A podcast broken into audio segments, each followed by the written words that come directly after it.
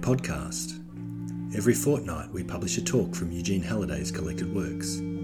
These talks were recorded in Manchester and Liverpool, commencing in the late 1950s up until his death in 1987. This is episode 37 ABC of Relations.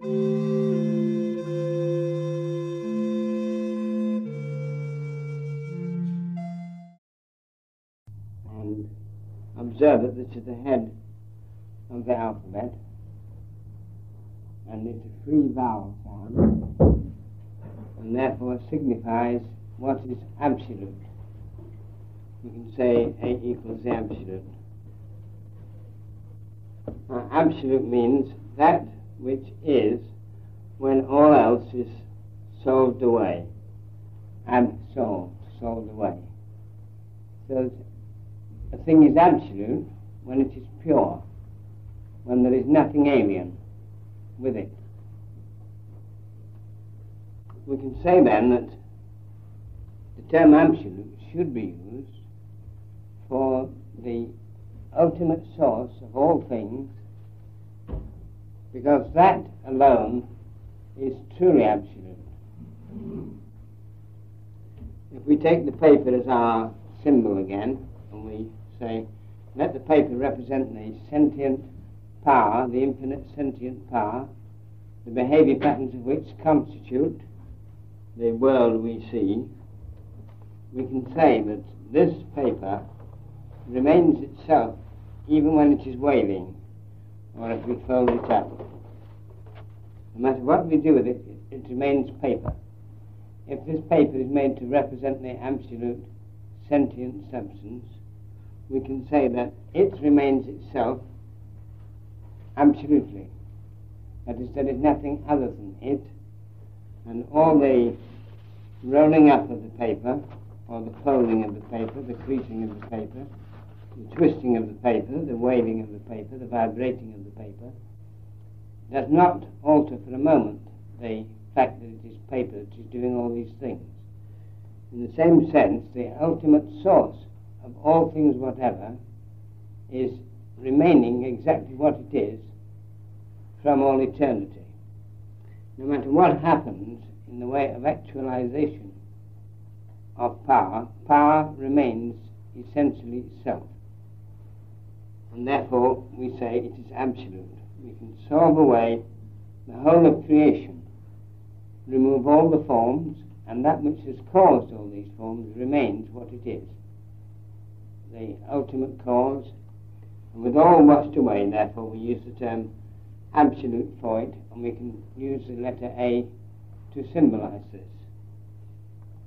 Now, our letter A in the English form is like two inclined lines leaning on each other, tied together with a ligature. And this itself symbolizes something of the nature of the absolute. The absolute is such that when there is an inclination within it and a ligature, then you have a closure. Creation occurs by the inclination of two aspects of the absolute. If we like to represent it in another way, we can say, let there be a contraction onto a center, and let the center react back onto the contracting force. This again would be another way of representing the letter A. The movement onto a center, the reaction from the center. The center would mark the focal point of any given zone of attention, and the perimeter would mark its limit of extension. The letter A then can be symbolized in three lines as we do it two diagonal ones leaning on each other and a horizontal ligature. And it can symbolize the threefold nature of the Absolute. The Absolute is a field of sentient power, and this power leans on itself, and thus apparently gives rise to a dualism, and yet underneath is the ligature of a continuum of power.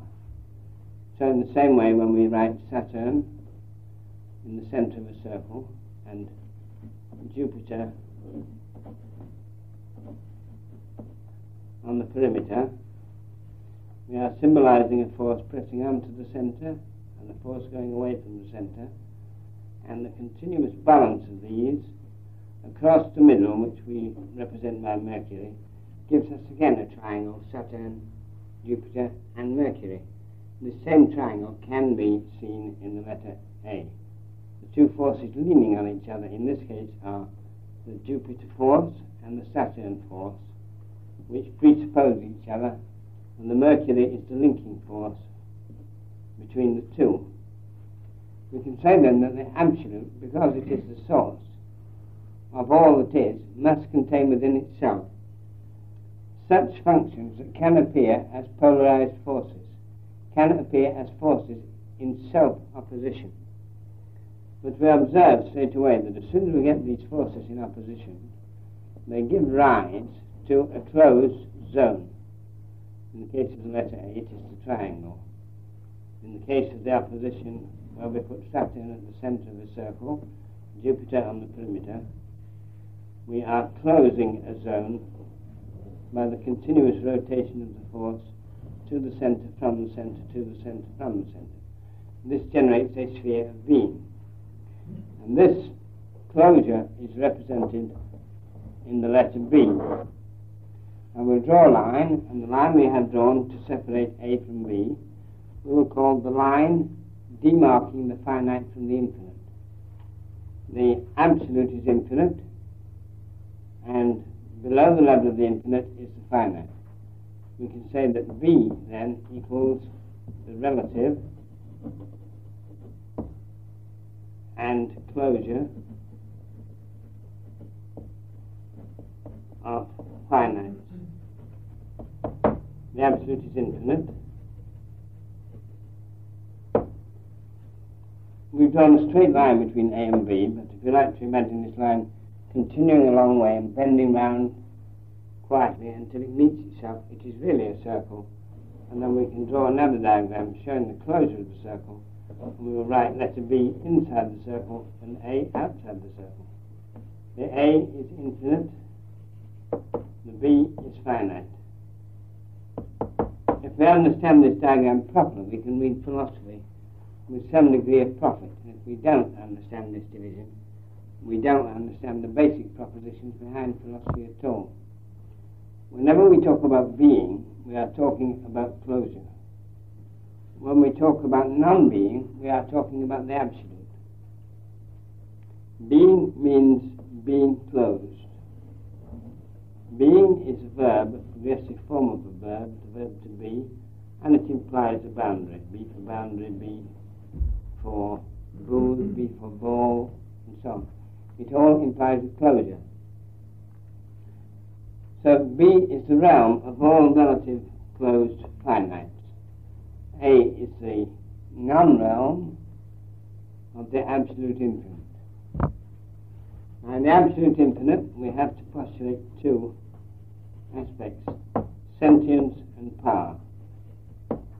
We have to postulate these from the beginning because if we don't, we can never introduce these again at any point. From the power aspect, power equals force equals cause equals universal forms. Power behaving produces forms. These forms produced would never be known to us unless there was sentiency in the power. If we hadn't got sentiency in our bodies, in the power which mobilizes itself as body, we wouldn't know that we were bodies. Sentience is here with us in the body. And if we with abstract thought, pretend that there is a non sentient, a non feeling matter, as soon as we have pretended it, we have committed a, an error because, in fact, we are pretending there is one, and we are sentient beings. A non sentient being could pretend nothing. We, in pretending that sentience does not exist, prove it to exist because only by our sentience can we postulate it not to exist at all. So our proof of the sentience of all things consists in this. If sentience is not inserted into the absolute, in the first place, there is no point at which we can introduce it into a materialistic evolutionary analysis. Supposing we imagine for a moment that there are various bound particles called material particles. Shade them in, little circles, shade them in to signify the opacity of matter. Now, if we define each particle as non-sentient, that is, having no sense, then if we put two no senses together, we don't get any sense out of it. If we put three no senses together, we still get no sense. And if we put a million no senses together, we get no sense. Now, the materialist evolutionists have pretended that we can take a number of material particles and by simply increasing the number of it, we can cause sentience to appear out of non-sentience simply by multiplying the entities that have no sense. And this is manifestly illogical. Because they're aware that mere multiplicity will not confer sense upon nonsense, then they have introduced another concept to try to fool us into accepting the hypothesis. This is the idea of pattern. They say, although number alone wouldn't do it, because if we imagine an infinity of non-sentient points, an infinite number, infinitely large beyond our grasp, making them large does not add sense to them. And therefore, the simple increase by number of non-sense particles does not produce sense. So they say, let us now begin to arrange these particles in a certain way and then declare that the relation between them can produce sentience. The non-sentient gives rise to sentience by patterning the parts. And this is what they say when they pretend that the molecules constituting a human brain, by their peculiar arrangement, give rise to sentience. Now, if any single molecule in the brain is non-sentient, then that one can never generate sentience from itself. And if we take a few million million of these things and put them all together and pattern them in the form we call the human brain, if there is no sense in all the constituent elements, then there is no sense in the brain. So we can never give rise to the concept of sentience in a material universe if we start with a statement that the material particles, the atoms or subatomic particles, are non-sentient. We can never give rise sentience from it. There is no point on which we can insert sentience into the material world if it has been excluded from the beginning. Now, the fact that we are sentient shows that it is here now. But it cannot be introduced unless it's at the head of it. It is here now, and therefore it has been introduced. Therefore, it must be in the Absolute itself. The Absolute must be stated to be sentient power, because from the Absolute has appeared powers, forces, bodies, and so on, as modalities of power, and sentience, that is awareness of these things. The awareness must be in the Absolute, otherwise it can never appear later. So when we see the letter A, we should meditate on this fact. If we were doing mantra yoga, we would take the letter A or R, the three vowels uttered by the babies when they're first born, and we would say this signifies the power absolute prior to creation, prior to binding. When we come to bind, we use the letter B to signify it. We find a very early form of it is simply a circle. Then we find another form of it is squared off. Another form of it is parted. Our form of it is a sort of cursive one, made out square one with two rooms. If we look at the Hebrew letter for it, we draw a baseline to represent the ground, and we draw a curved line nearly a right angle with the curve on the change of direction. And then we are looking at a side elevation, if you like, of what in effect is a tent. The baseline here is the ground, the vertical and the roof are a continuous line because they are made of canvas. This is a tent, and the wind is blowing this way, and the owner of this tent is sitting inside the tent, so that the letter B, as written in the Hebrew, is really a drawing of a tent, which is still a dwelling. It's still a place where the thing is sheltered from infinity, from the outside world. Now, as soon as we finite at all, we have caused relative curvature. To draw a circle is to include, that's close in, and exclude, that's close out. Include part means close, and we have in and x. We say that when a circle is drawn, it includes a finite, excludes the infinite. So every circle drawn brings to be, that is to bind, to be means to bind, to circumscribe, brings to be a finite closed zone and excludes infinity. Now from this we can see the meaning of the statements that egotism is a bad thing because egotism is identification with a finite zone and it automatically excludes the infinite resources of infinite power.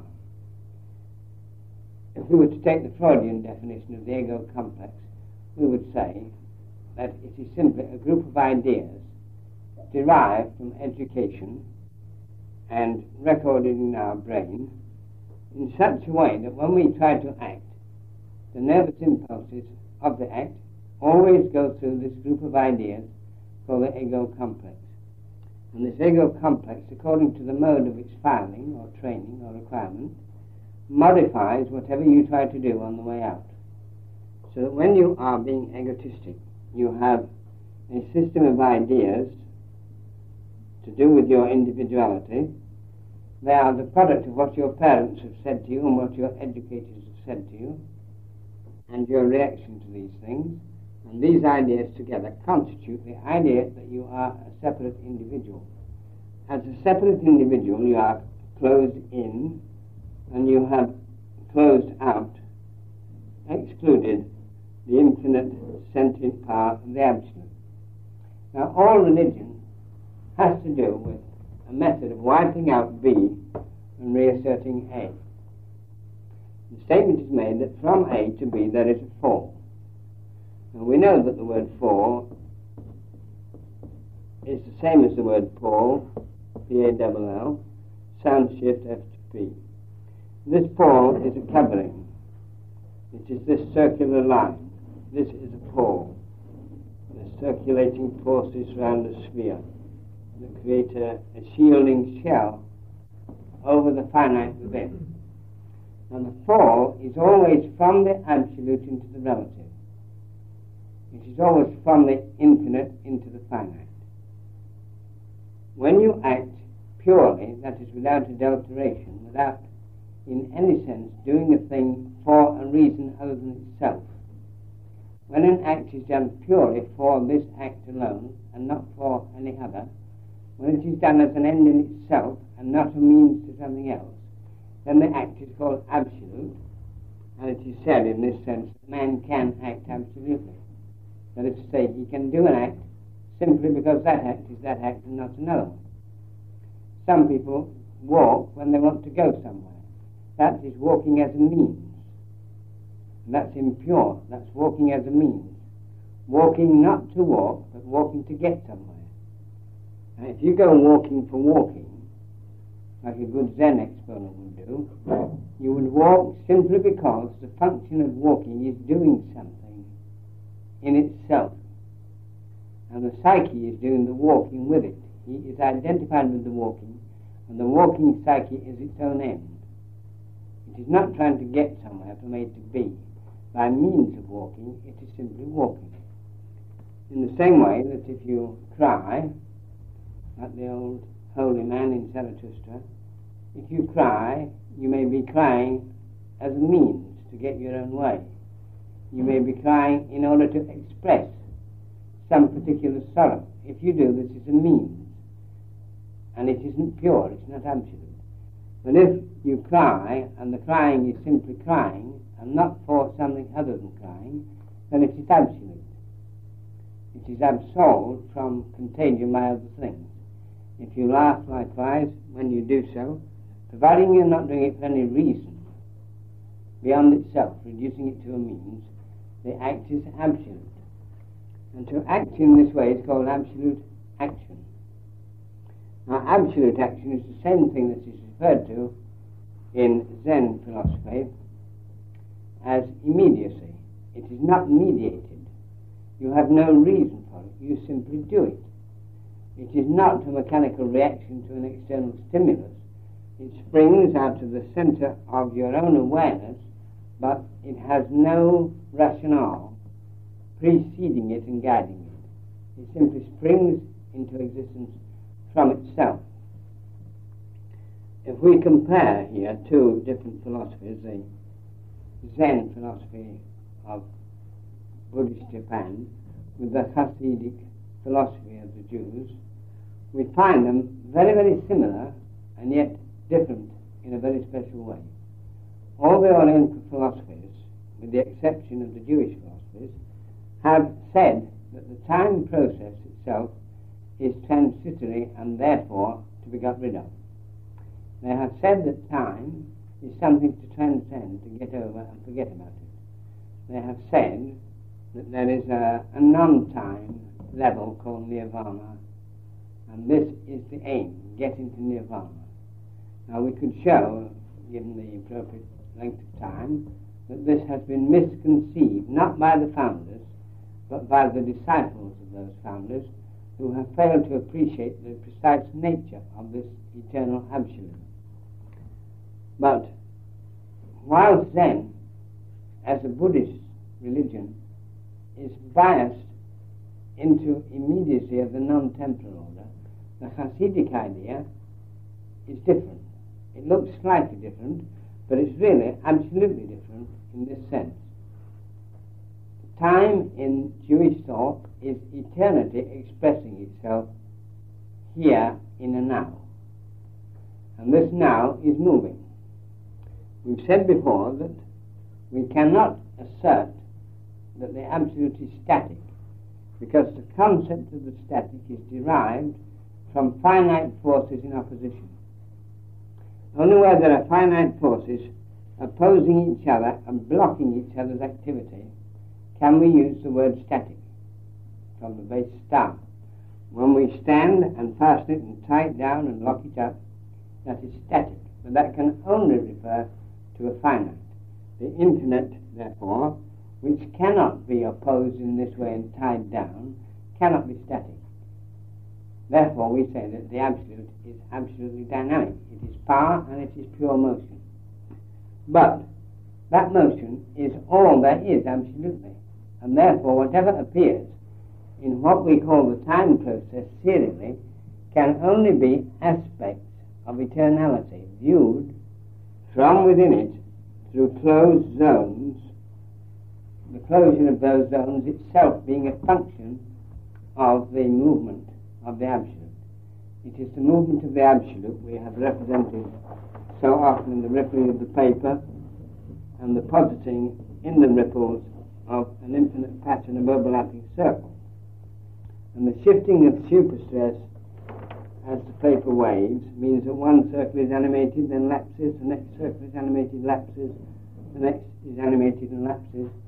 There is an apparent serialization a presentation of a circle when in fact what we know is that an infinity of such zones are continuously activated and yet it appears that if we identify with one of these zones and then make an observation from it to another one, it will always give rise to the idea of serial presentation. In other words, we only get the temporal serial world by first identifying with a finite closed system. If you don't identify with your gross physical body, your time sense begins to go away. You know this because when you stop identification with your physical body at night, when you go to bed, your time awareness lapses. So if it happens that when you go to sleep it is dark, and when you wake up, suddenly, because of a strange noise, it is still dark, you don't know what time it is. There's no sense of time there unless you identify with a given finite physical observation point. Now, Hasid statement about it is saying, in effect, every circle that appears as a finite in the time process is an eternal there presented as if it were a temporal. Now, as it happens to be an eternal, it is an absolutely valid and valuable experience in time. Supposing you turn around and you shake hands with each other. That's a temporal act. But if you do it, and at the moment of making the contact hand to hand, you say this is contact, this is participation in absolute relation of the order signified by the two inclining lines in the letter A. Suddenly, instead of being merely a temporal act, contact is an eternal act appearing in the now. Now, this is the Hasid attitude towards it, as opposed to the Orientalist attitude of the Buddhists generally and various other religions like Hinduism. The Hasid, being Jewish, is strongly individuated. He says each one of those circles in eternity is as valid as all the others and is peculiarly unique in that it is the only center from which the kind of observation can be made that it makes. So it doesn't matter how many others there are, it doesn't matter if a given zone is a congenital idiot. From the point where that congenital idiot is situated, it and it alone can make that observation. That observation is absolutely valid because it is made from that center. And that center is an absolute center when it stands from its own central impulse and rejects interference from other centers. When interference comes, it has committed adultery with surrounding circles. When it acts from its own center, there is no adultery and its action is absolute. So that even a congenital idiot looking at the world, if we could suddenly see through his eyes, we would see a world perfectly valid for him. And a world which is valid for us seen through his eyes. We'll have to see that his world is as good as our world. And if we can once realize this fact that inside each individual there is a center of absolute validity because this individual appearing in the time process is only a superstress on an eternal individuating form. This is a terribly important difference because in the one case, the general Orientalist attitude, we tend to devalue the time process and devalue the individual consciousness and try to get rid of it. Whereas in the other case, represented generally by Jewish thought, and specifically in the Hasidic thought, that eternity is pushing itself and generating a time process and appearing at any given moment of time in a peculiarly individuated way. But the way it is individuating is an eternal fact here presenting itself. So that everybody then feels his own eternality in the act of being a temporal being. Now, this is a peculiar identity of opposites. The kind of thought here is illustrated in a statement when a rabbi is telling a story about a young man who is going home and on the way he passes a, another rabbi friend of his, and the house is in darkness and it's late at night. He taps on the door, and the rabbi inside says, Who is it? And he says, It is I.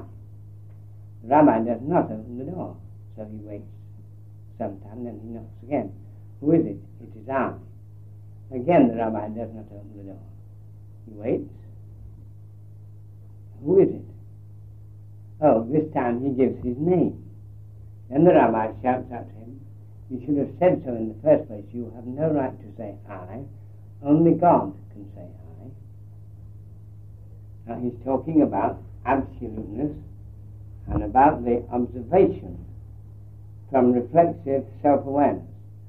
When you stand at the door in the dark and say I, how do we know who it is? We know this I is a consciousness.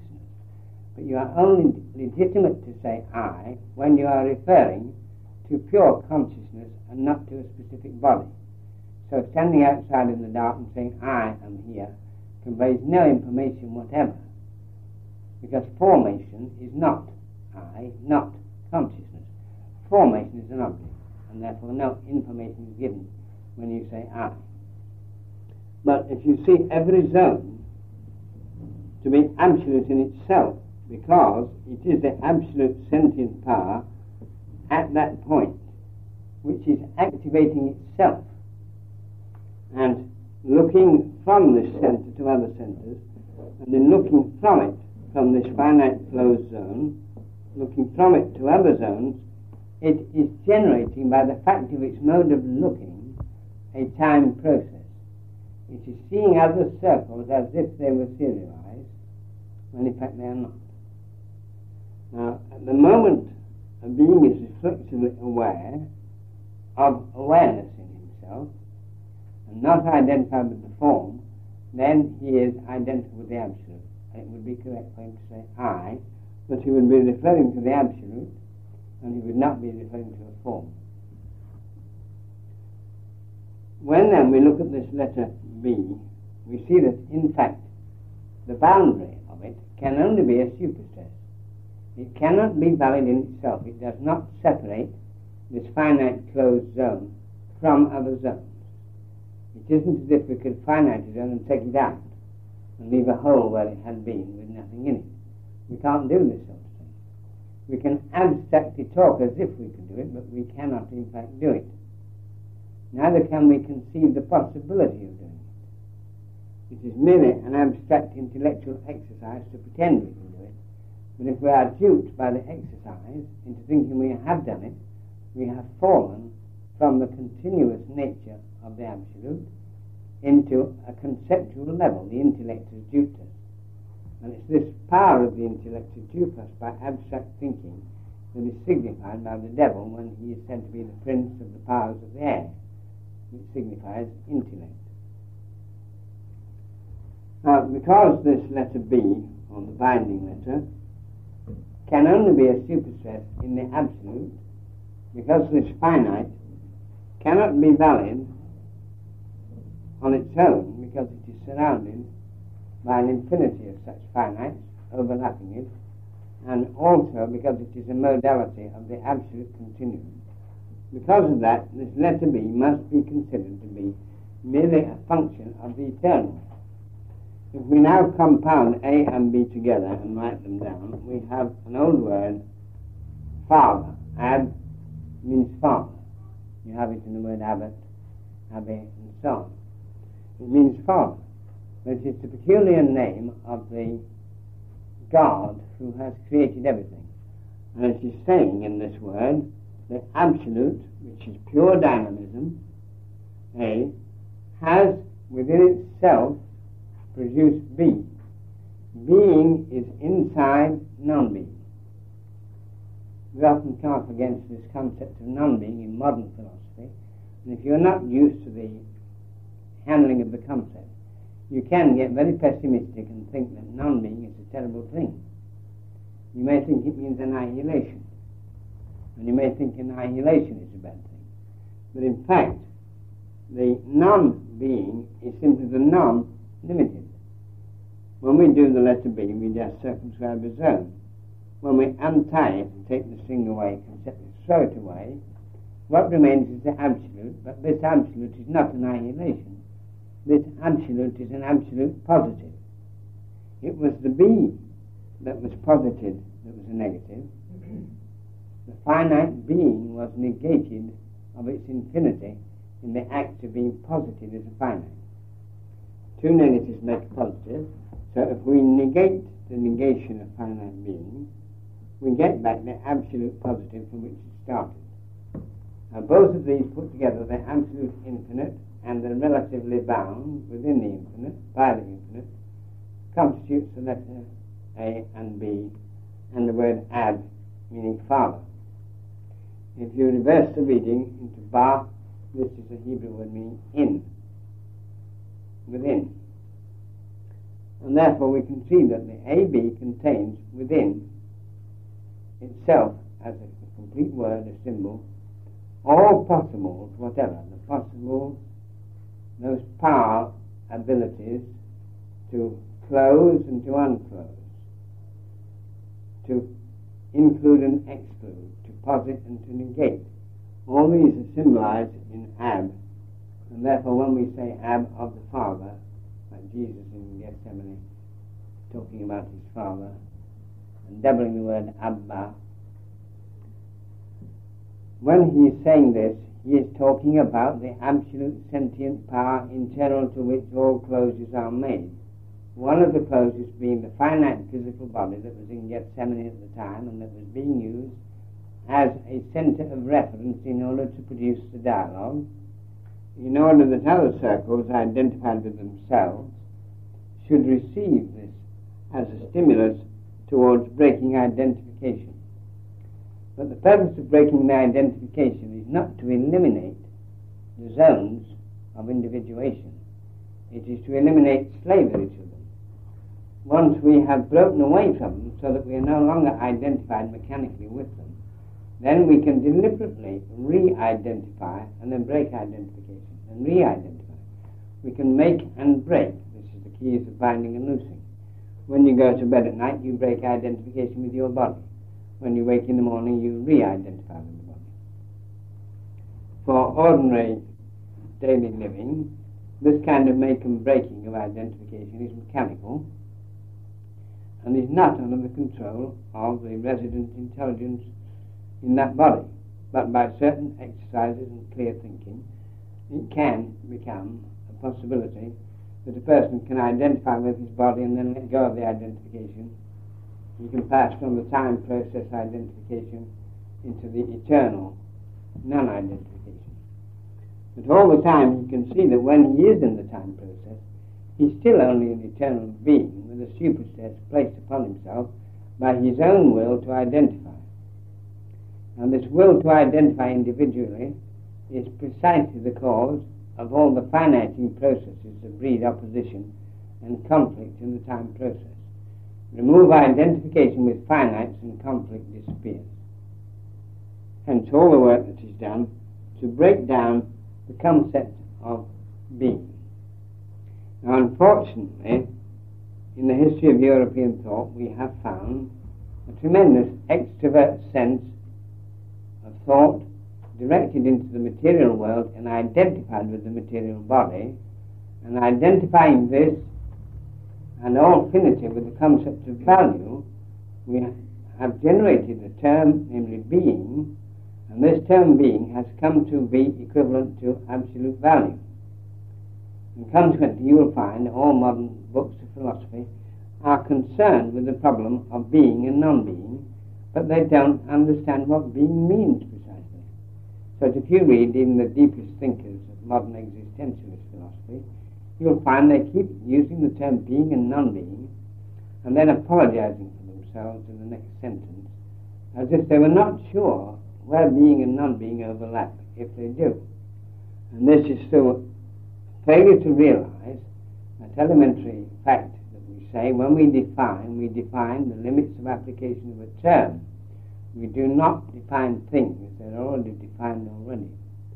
So that when we indicate the limits of application of the term being, we say only that which can be circumscribed and which closes a finite zone shall be called a being. But whatever cannot be so closed must be called a non-being.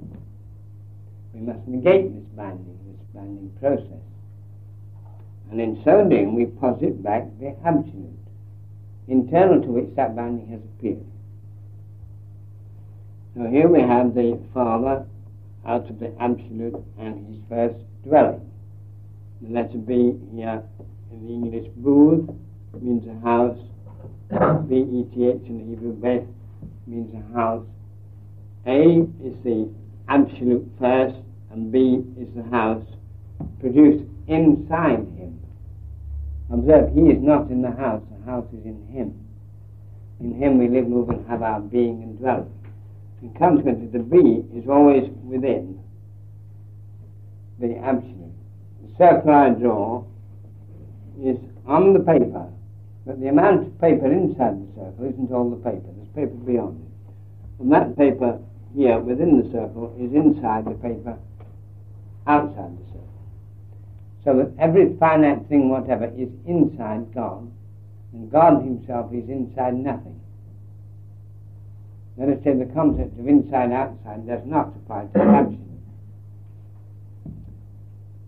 Now, if we come to consider what He meant after this, in the third letter, in the case of the English, we get C, and in the case of the Hebrew or the Greek, we get a hard G. Let's see what this signifies. The letter C we normally pronounce when followed by a back vowel like A, O, or U as a hard K, and it means closure.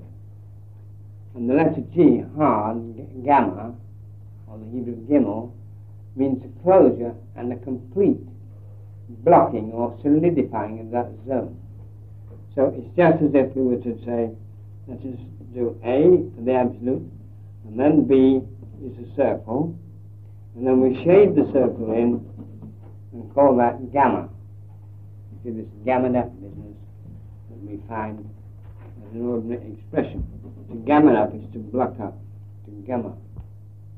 This hard G and the M, gamma, means to lock up the substance and press it together very hard. Now this is the third stage. Now let's have a look what this means philosophically. Let's write in this particular mode A for absolute, and then B for the binding process, and then G for the solidification or substantialization of that which is bound. We have now got two worlds in a non-world. The absolute is not a world at all because world implies order and division.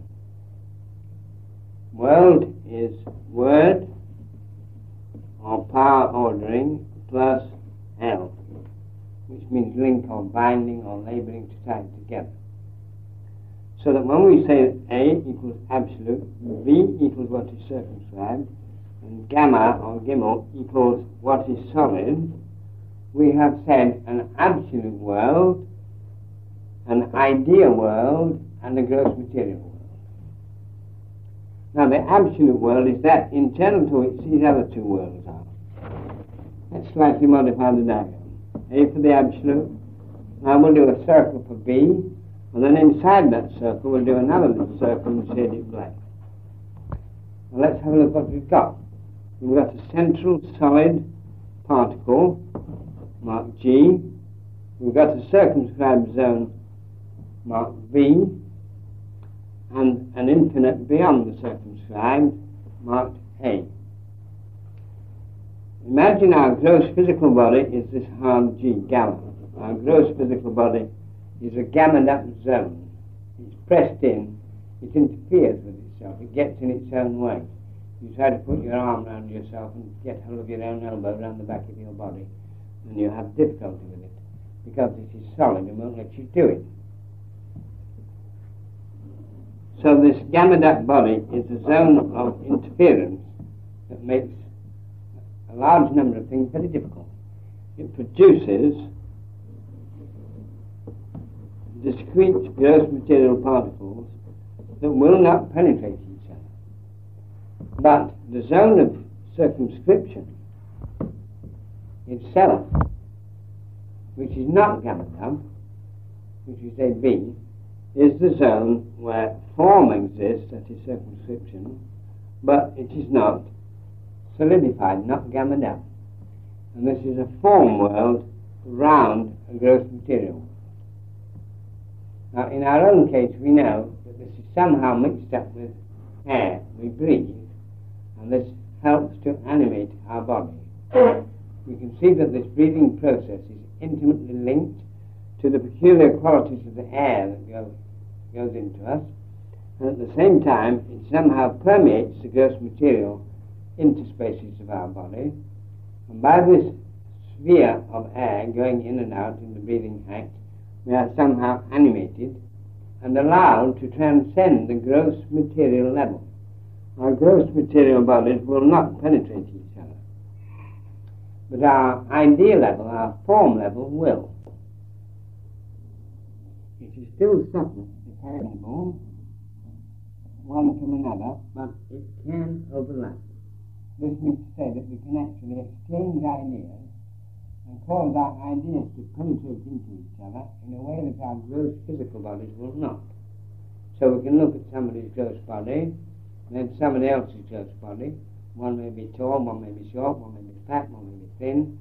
We can close our eyes and put these bodies together and make them overlap and then press them together and get an average body out of these. And with the aid of this average body, we can make certain statistical predictions. This we do because there is a form world which is not gammed up. And apart from this form world which is not gammed up, we have the absolute, in which these other two worlds are themselves. And this absolute is generating form in one zone and then gamming it up, and the same absolute is making another form in another zone and gamming it up. Now this is very strange because somehow this absolute, which is not plural, not dual, is producing zones within itself which are forms and then it is gamming up by pressing into their centres the individual gross bodies within this non-dual absolute.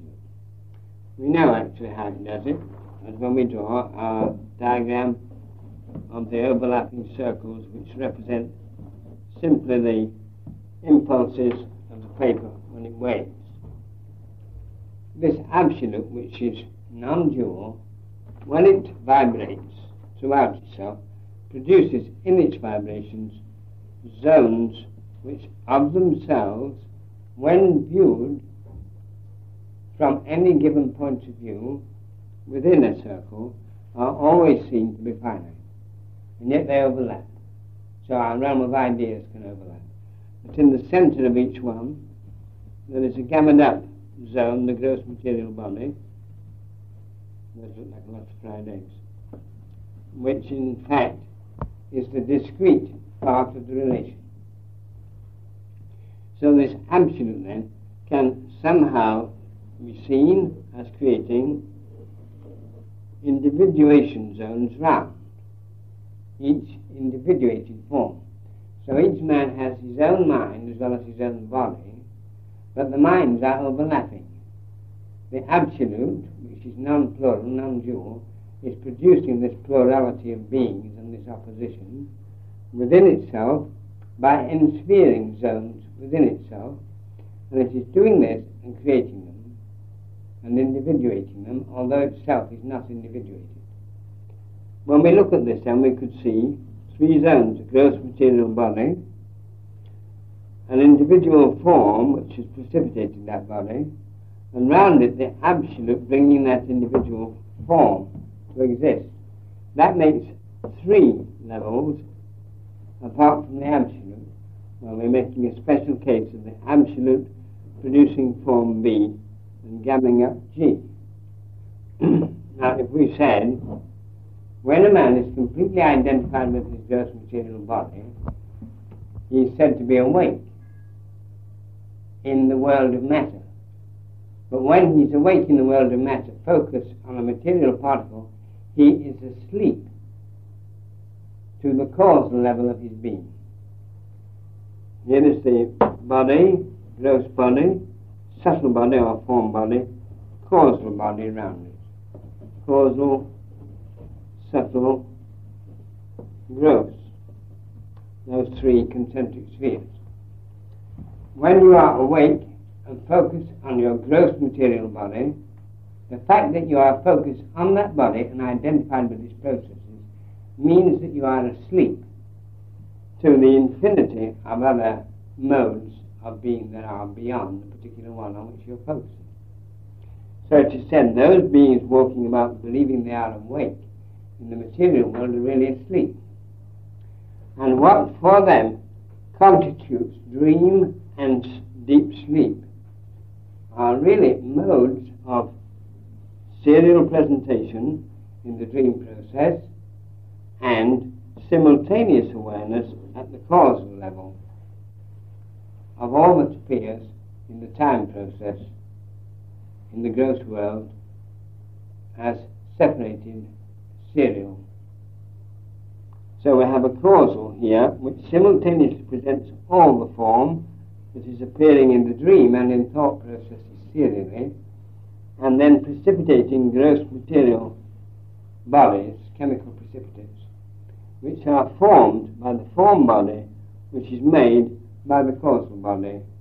And all these three are in the absolute.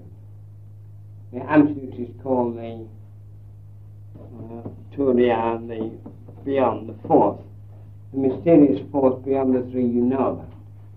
Now, if we turn these upside down, we can see a very peculiar thing about it. If we place the gross material body on the belly level, where you put your food, then we'd have to place the chest level in the form body, and then the causal body in the head.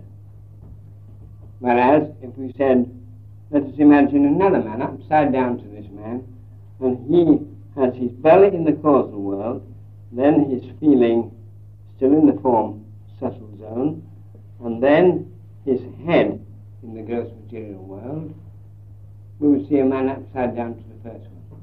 And these are the two ways we can live. We can either put our head, chief part, into the gross material world and say, This is my ruler, namely matter, in which case the head responds to mechanical physical stimuli, or we can turn our head upside down and say, My real head is my will. Now, the man who has his head in the material world is actually having his belly in the causal world. It is the impulses of the belly of the materialistically orientated man that make him move. Whereas in the man who is not materialistically orientated, he has his belly in the gross material world, let us say he exists as a material being, but his control of the head is in the causal world. And therefore it says these two are upside down one to the other, and the ways of God and of men are opposite ways. A man cannot comprehend, as identified with the finite, what God is up to, because God keeps his head at the causal level. Now the fourth state, of the absolute, in terms to which the causal and subtle and gross are precipitated, we must remember, like the paper underneath the drawing, is running underneath all of these, and is the continuity principle behind the three, that which links them all together. So we see here in dealing with the first three letters of the alphabet that we have already a quite complicated series of concepts we find this same thing turned round, we can read them just Hebraica or in the ordinary way that we do in English, from left to right or right to left. If we take this same triad of letters and read them the opposite way round to the way we have them. from B-A-G we get G-A-B, gab. Now everybody knows what the gift of the gab is and what the angel Gabriel is. Gabriel is the gab of God, and this gab is the same thing as being able to obscure something by talking about it. If we think of the time process as a mode of God speaking, but speaking in such a way that the serial presentation obscures, by the very fact of serializing, the simultaneity of the fact, so that you miss the simultaneity and the relation by focusing on the serial, you are put in the bag by the gift of the gab. Now, if we take it out of the English, the letter C, which is taken as a closure without bothering to stress specifically, because the English are not concerned with it, the merely gross aspects of it, it gives rise to the word cab and back. This back, of course, is the same thing as the baculum, the stick or rod of office. And the cab is the great secret, the same one as the cabinet. You know the kind of decisions that go on in the cabinet or its equivalent in any country. This cab means secret. Same cab in Kabbalah. It's the same cab in the same cab in the horse, the hierarchical symbol. And Therefore, we see in simple threefold literal structure a highly complex series of ideas which tell us that there is a great secret or cab to do with the gift of the gab, inside the letters which signify God, the Absolute, begat for himself a son, and then precipitated the world. So we have immediately the letter B standing for the Logos as a rational order, the Absolute going beyond this order is the Father, but giving itself into the order, and then internal to this cosmic order, this Logos, the gross material world is precipitated. So we can then imagine a gross material particle, a small one like an electron, or the biggest one we can conceive. The whole of the visible universe seen through the astronomers' telescopes. All the matter that we can see is a great sphere. Viewed from a proper distance, it would look like a single point. And round it there would be seen a field with a limiting factor around it, and this would correspond with the subtle form of it, and therefore the cosmic logos. And then beyond this is the infinite, the absolute itself. If we were doing a mantra yoga exercise, we would start by observing the being and say the limitations of our own body. We would then feel the body by moving it a bit to get the sense of the mass inertia of it and meditate on what it means to be gammed up, to be blocked, to be solid, to be opaque, to be ignorant. All the things symbolized by being impenetrable. And then to meditate round this block of impenetrability and see the space round it to be that which has precipitated this. And then just as we have focused on the gross material body, so we then move out of it because we have made a focal center. We keep it in the center, but we move out from it, and we discover our sphere of ideas, and then we keep moving out further still until we come to the end of our ideas, that's the end of the subtle world. Not in the serial sense, but simply as a sphere of form, and then we leap out of this, and it can only be done by leap, because further serialization is still inside the sphere. We leap outside the sphere straight into the absolute. So this absolute is the causal level of our being, and is our own will. When we become aware of this in the exercise, starting with the gross body, then going to the idea body, then going beyond the idea body, simply to feel that one is a being, power, initiating these other two spheres within itself. This confers what we call initiative, that is freedom from reactivity. The power to stand perfectly still and then without waiting for a stimulus to come, starting a process immediately. And in this immediate start from nothing, breeding a pure or absolute act.